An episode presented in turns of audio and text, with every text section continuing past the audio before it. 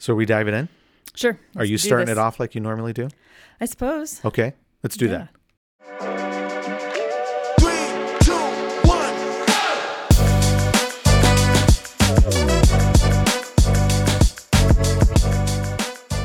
Good morning. Welcome back to the Church's Messy podcast. Been looking forward to sitting down with you again, Rick, after you've been away for a week. It's Yeah. uh, good to be back. I logged over 2,500 miles in the car. Whoa. In one week, we, my family and I, drove down to Gulf Shores, Alabama, and we drove back.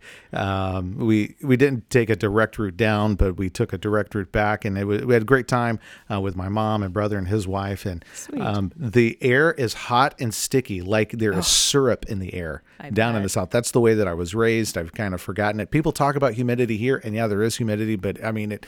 It is nothing like it is down there. But I'm glad I had a great time. Good. And uh, did some deep sea fishing with my brother and my Oh, son, fun. and I got total. I mean, my son caught twice as many fish as I did, but I caught more than my brother, so I'm cool with that. I came across this quote some years ago. It's base. I don't know if I'm getting it right, but uh, basically, it's this: uh, the only man, uh, the son, is the only man that a father wants to be better than him. Okay. Yeah. And, and so, like, I want my son to be better than me in every way, but I want to be better than my Then your brother. like I don't celebrate my brother being better than me, although you know there's a. I mean, he's he's a great guy. But anyway, I'm digressing. I'm glad to be back. I had a wonderful time. I hope I hope people out there are having uh, time uh, to en- enjoy the weather and um, family time and friend time and getaway time this summer. But I'm glad to be back, and I loved your message, and I'm excited to talk about that. Are you ready to talk Thank about you. that? yeah, I think, well, I've been patiently waiting for you to stop talking about your vacation. So wow. can- okay. Uh, shots fired. sorry, that one was a little easy. That's okay. hey, before we um, before we dive into uh, what you shared, which was a, a fantastic message, maybe we should acknowledge a little bit of things that are going on in the church world across. Um, across our culture and country today. Sure. Um, it was just last month um, that the Southern Baptist Convention um, had their annual meeting, and there is kind of a big brouhaha between them and a couple of churches. Uh, Saddleback being being the biggest Mm-hmm. Church, church. Rick Warren's church, and and so the Southern Baptist Convention said. Hey, you can't be a part of us anymore because you have women pastors, um, and so that got a lot of national attention. Mm-hmm. And although our church has a Baptist history, Autumn Ridge was never a Southern Baptist Different flavor Baptist. yeah, Yeah, just and there are many different flavors of, of, of Baptists, and so that's in people's kind of consciousness that there are some churches who are saying this is this is no bueno, Yeah. and then other churches are saying no, it's a it's a great thing. And how do we know which side of the line to fall in? Yeah. and are are one side bad people or another side good people? Is it is it is it like that? And has our church evolved or changed over the years? Well, there's uh, one on side this? reading the Bible correctly and one Oh, disregarding yeah. the Bible. Yeah, so I if I, it would be okay. I want to.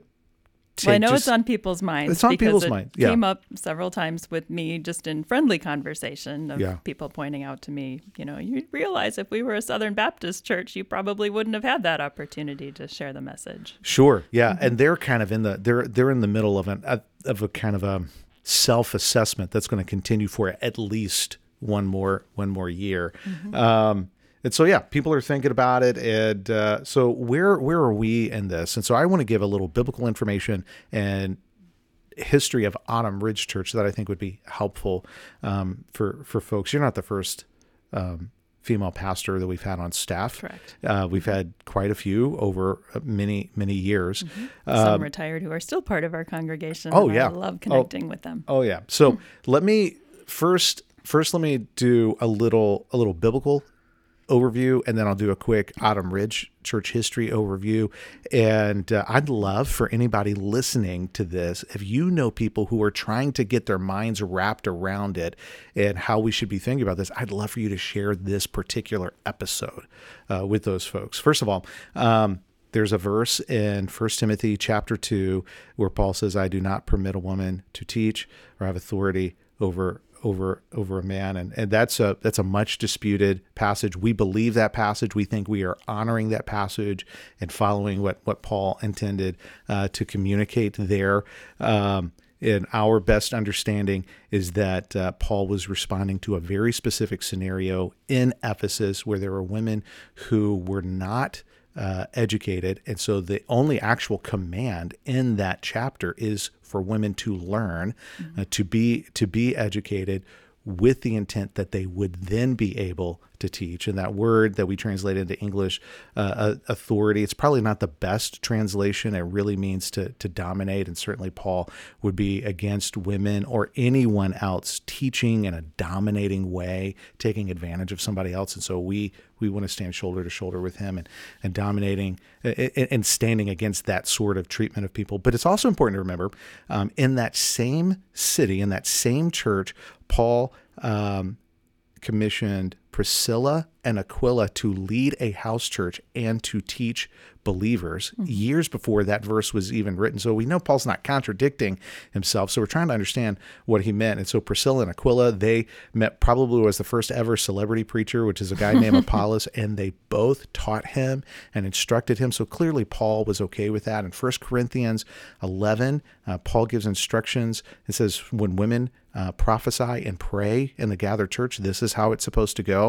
And then in 1 Corinthians 14, there is a verse that says women are to be silent uh, in the in the church. And people are like, wait a second, so women are supposed to be silent? Well, that can't be the case because just three chapters earlier, Paul gave uh, instructions on how women are to pray and prophesy in the church.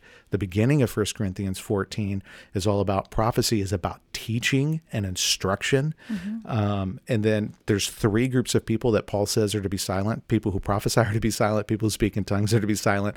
And then he talks about some women they're to be silent. So it doesn't mean never speak. He's giving clarity and order to worship. These are times you do speak. These are times that you hold back. And so it needs to be understood in that context. Uh, going back into the Old Testament, you have uh, a prophetess like Huldah. You can read about her in Second Kings chapter 22. Uh, Josiah, King Josiah had kind of discovered this biblical book and didn't know if it's truly a biblical book. And they took, he and his men took this to the prophetess Huldah, and she said, No, this is absolutely scripture. She's the first human being in history to canonize scripture, mm. which is kind of an amazing thing. Amazing. Miriam, who is Moses' sister, was a uh, was a prophetess, and that's not just some honorific title. I mean, it's really what she was. Uh, in Micah chapter six, uh, God says through the prophet Micah to the people of Israel, "I gave you a, I gave you Moses as a leader, and I gave you Aaron as a leader, and I gave you Miriam as a as a leader." So God has always been.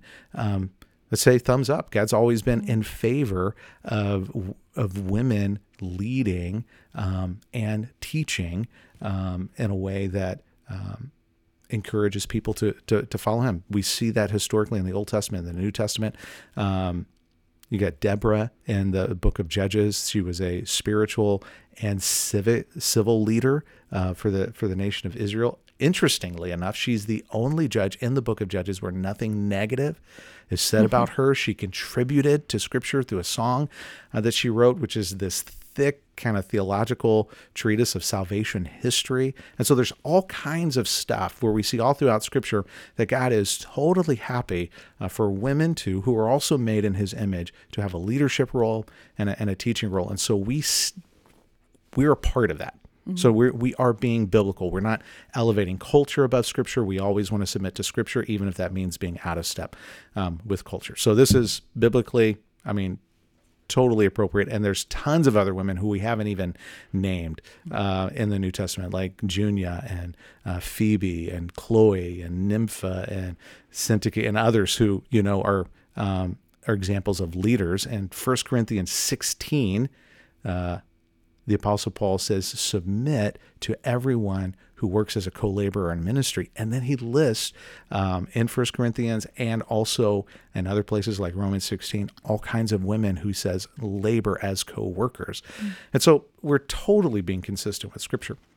Now, with our, our own church's history, um, I'm the third pastor in a row who says, "Yeah, absolutely, women should lead in ministry and should should teach." In the in the mid 1980s, um, Paul Seward um, led the church to ordain the first woman uh, in ministry and in chaplain ministry.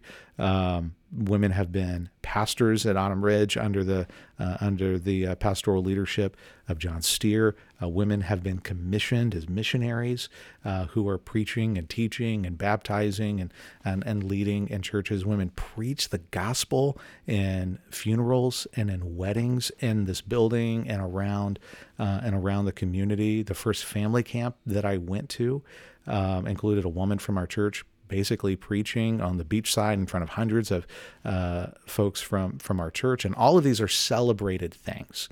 Um, and so, um, by having it on, uh, having you do that on a weekend service, Saturday night, Sunday mornings, is just consistent with the practice that Autumn Ridge has been enjoying for at least a couple of decades. Mm-hmm. So, um, so hopefully that's helpful for fo- for folks to to hear that and know that because I know that this is a subject matter that causes some people to question. They want to make sure, a lot of people want to make sure that they're honoring God and honoring His, His word, and they want to be a part of a church that's doing the same thing.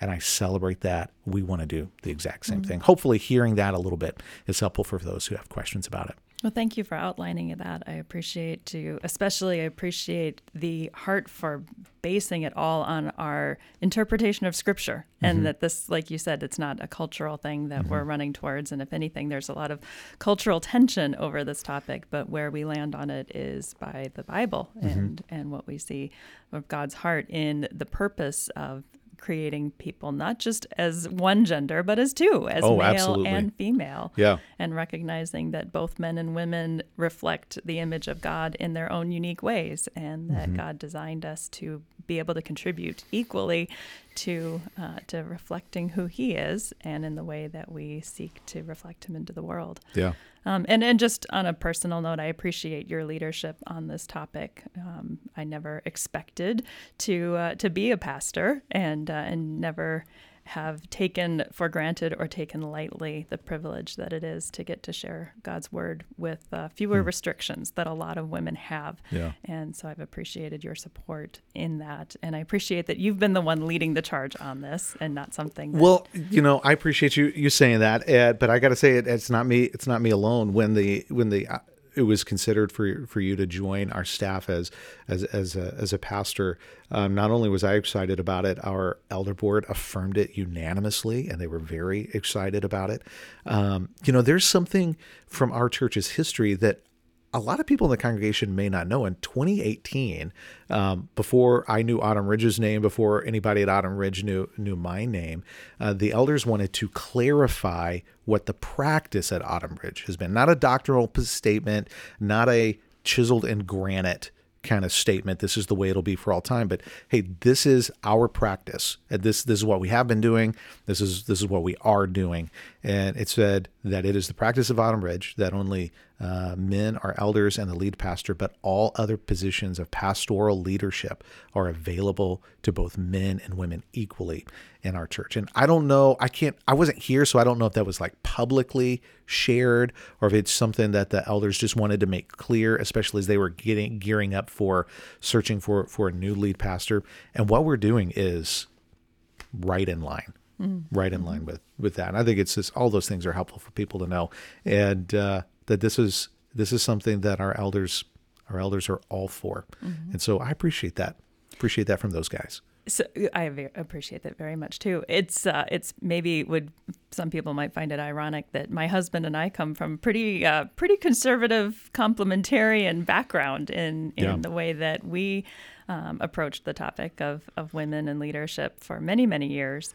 And, uh, and it's been a process of a lot of study of scripture for us and a lot of reading mm-hmm. and, uh, and a lot of deep thinking and consideration uh, that, uh, that moved us in our understanding on this topic. Um, can you recommend some resources that you've come across or some, some things that have, have been informative to you and how you have understood this topic? Um, I think for anyone who is interested in reading more, especially if they're wanting to mm-hmm. grow in their understanding of what Scripture has to say about women in leadership, uh, are there particular resources that you've enjoyed? Let me give, I've, I've read tons of books on this, but let me give the one that I think is probably the most accessible.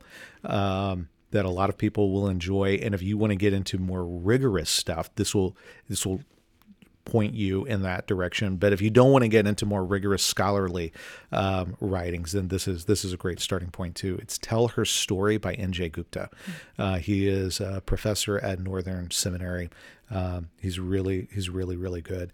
Um, there's a podcast uh, on the it's. Uh, called Theology in the Raw uh, by Preston Sprinkle, and he is uh, he's a guy that has been publicly uh, sharing his own journey and understanding and studying this. Um, he's got quite a few episodes on that podcast, Theology in the Raw, where he talks about that and he brings in uh, experts on both sides. Um, and so that's been, uh, I think people might enjoy that if you don't want to read, but you just want to listen to smart people talk and wrestle honestly about tensions as they're navigating this. Well, if they're listening to us now, they probably like podcasts. Well played. I, I have teed it up twice to, twice today for you to zing me. I'm so I'm so proud of you. Um, then uh, there's another book that I think is just so so good. It's called Neither Complementarian Nor Egalitarian. Uh, that is that is a great book. It's such a such a good book. And so those are those are three resources that I would uh, recommend for folks to to check out. Those are all very good. I'd add a fourth one to that for someone who's looking for an egalitarian view of Scripture. Philip mm-hmm. Payne's "Why Can't Women Do That?" Oh yeah. is a very accessible It is book. good. It is good. Mm-hmm. And you know, and then if you're like, well, well, what about people on the other side? What do they have to say? Uh, Recovering Biblical Manhood and Womanhood that was put together by John Piper and Wayne Grudem is out there. That's another one um, that I and the elders have have read. And uh, so, if you want a balanced approach to see, okay, I want to hear both sides, you could you could do that. Um, but I I think that if you read if you read these, you're going to be you're one of the things you're going to discover is, oh my goodness, women have been leading and preaching um, from the very beginning, um, and this is it's a it's a stunning thing. It's a it's a it's a stunning thing to see. So anyway, I'm glad that I'm glad that our I'm glad our church has the position that it does, and that we were able to benefit uh, from the from the sermon that that you gave uh, this past weekend. So let's talk about that. a Yeah, that bit. would be fun. Thank okay. you. All right. Every we've talked about this before, especially especially on on such practical sermons like this. It's hard to get up and and preach a message like this or study a message like this without feeling like you're kind of going through the crucible Oh yourself goodness. because I I feel like I'm I'm all of my sin or all my shortcomings are being being exposed as I'm preparing for for the sermon. Did you have? I know you had a moment. You had to have moments like that because you shared a really personal story about you and your son in the Yeah, sermon. well, that's just the one that I shared from the stage. There Okay. were plenty of other Yeah. moments that God was putting on my heart. And uh, yeah, and I don't have the years of experience preaching that you do, but this was a profound experience in preparation for this message in how God kept putting it like a mirror in front of me and reflecting it back to me and, and what he was trying to, to teach me personally uh, through the study on this topic, uh, more so than any other message I've prepared, either either in a sermon format or for women's Bible study, um, to just feel like this topic of patience was right in front of my face. Um, and uh, and so if if, uh, if maybe I was pushing anyone's buttons with trying to feel this a little bit personally, it was really just because my own buttons got pushed with Yeah. it first. yeah. Hey, I resonated. I resonated with that story that you shared Mm. because probably my greatest moment of regret as a um, as a dad is in a moment of just utter lacking patience and Mm-hmm. some some anger uh, came came out and and I. I, I think my kids have forgiven me, but man, that it, it's hard for me to think about that without just wincing. I Mm-hmm. Still feel, I still Yeah. feel the feels Those from from them. cringe moments. Yeah. Yeah, for It's- sure. So and reflecting on that you know, and for a while i was just i was feeling badly about that. I was carrying the mm-hmm. regret that i have over that thinking mm-hmm. you know it truly is some of the the most regret filled moments i have in my parenting are times when i just lost my patience um, realizing that really did unlock something in how god wants us to be patient people mm. because it's good for us Mm. and that idea that this it's not a, a guilt trip kind of thing. It's not god saying you know boy i'm patient so you should be like me or or something else that's like a, an obligation or or something we feel like we should just do better. But no it's a gift.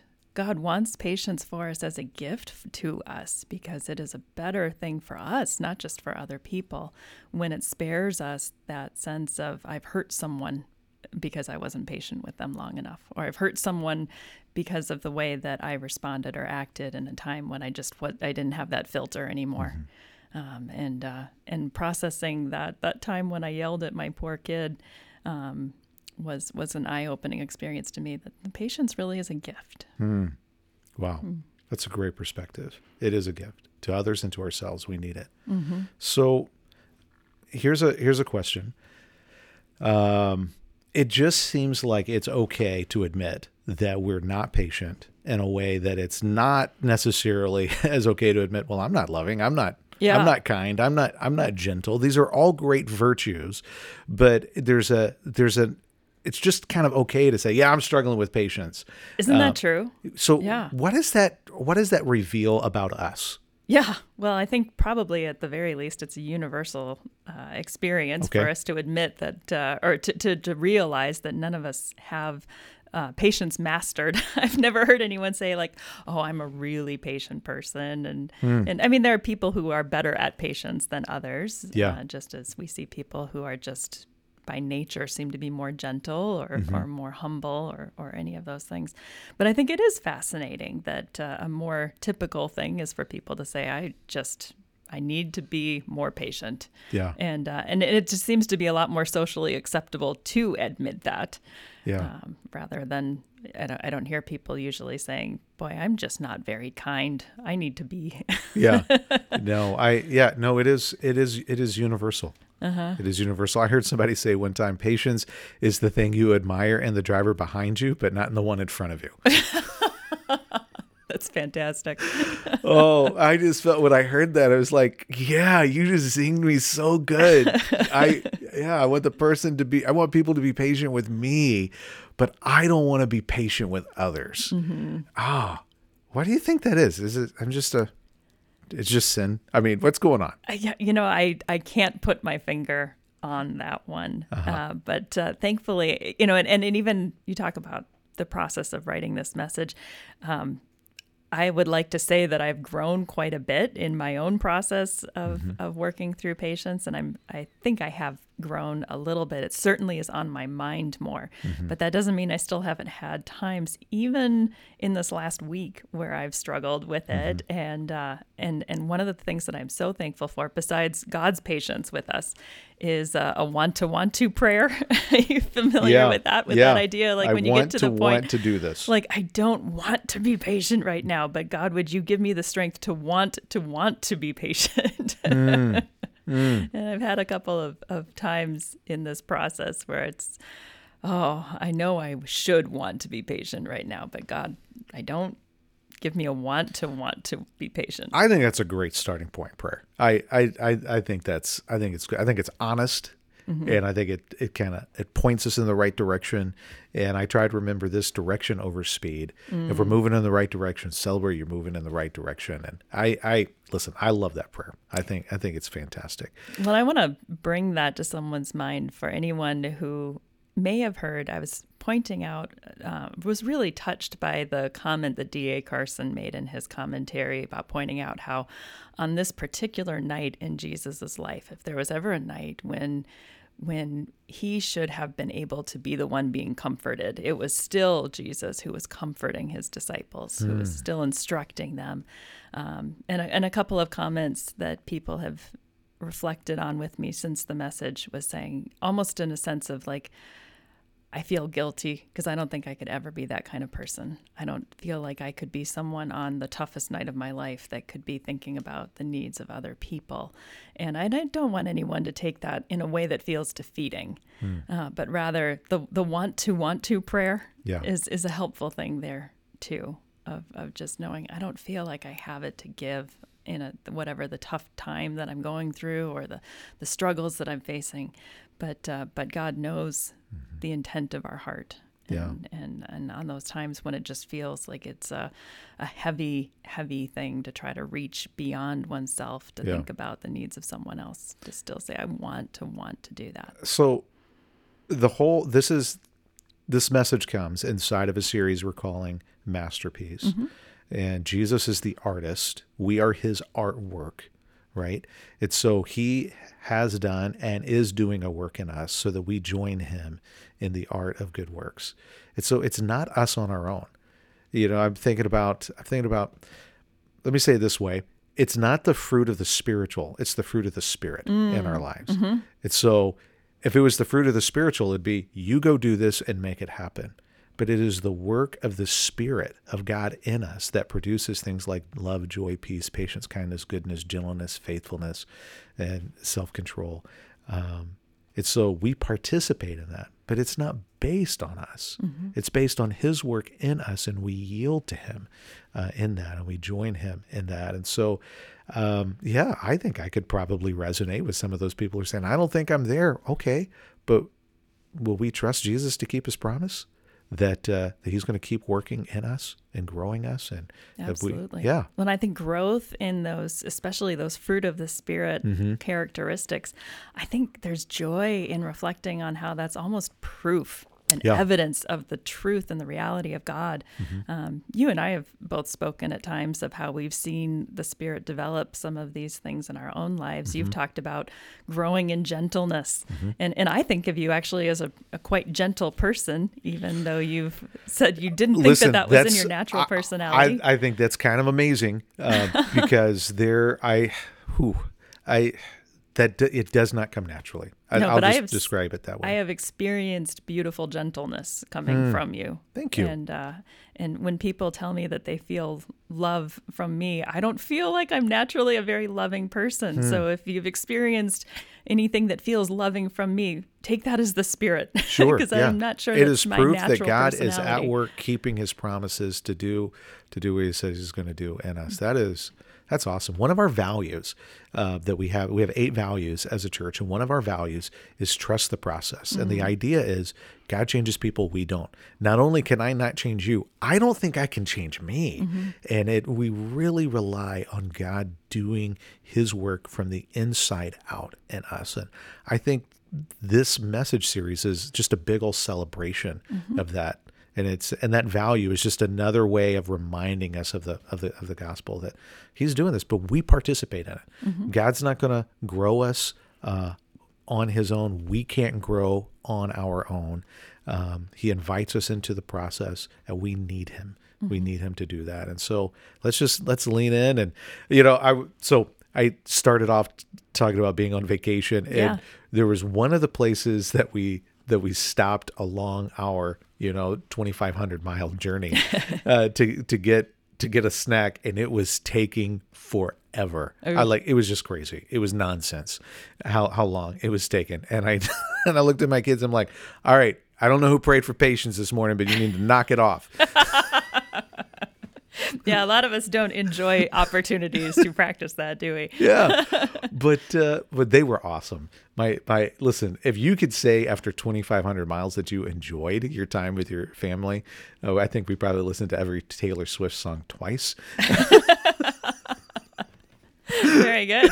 my wife and daughter just went to the taylor swift uh concert up in up in the cities but anyway i'm digressing but my my- just my whole point is is we need patience and it's this process and it's this kind of slow messy journey and there are all kinds of things that pop up in my life to remind me i ain't there yet Yeah. but I want to keep going. Yeah. Well, I'm particularly glad that you get the message this next week that's cleaning up a little bit of the idea of bearing with one another in love. and I'm looking forward to seeing Mm. Yeah. where you're going to go with that. Yeah. But there was one aspect of patience that it hit the cutting room floor in preparing for this message, Okay. and I would have loved to have been able to incorporate a little bit more of it. But it's the idea of not just God's patience with us in in how He has a long temper with us, but God's patience with us for salvation.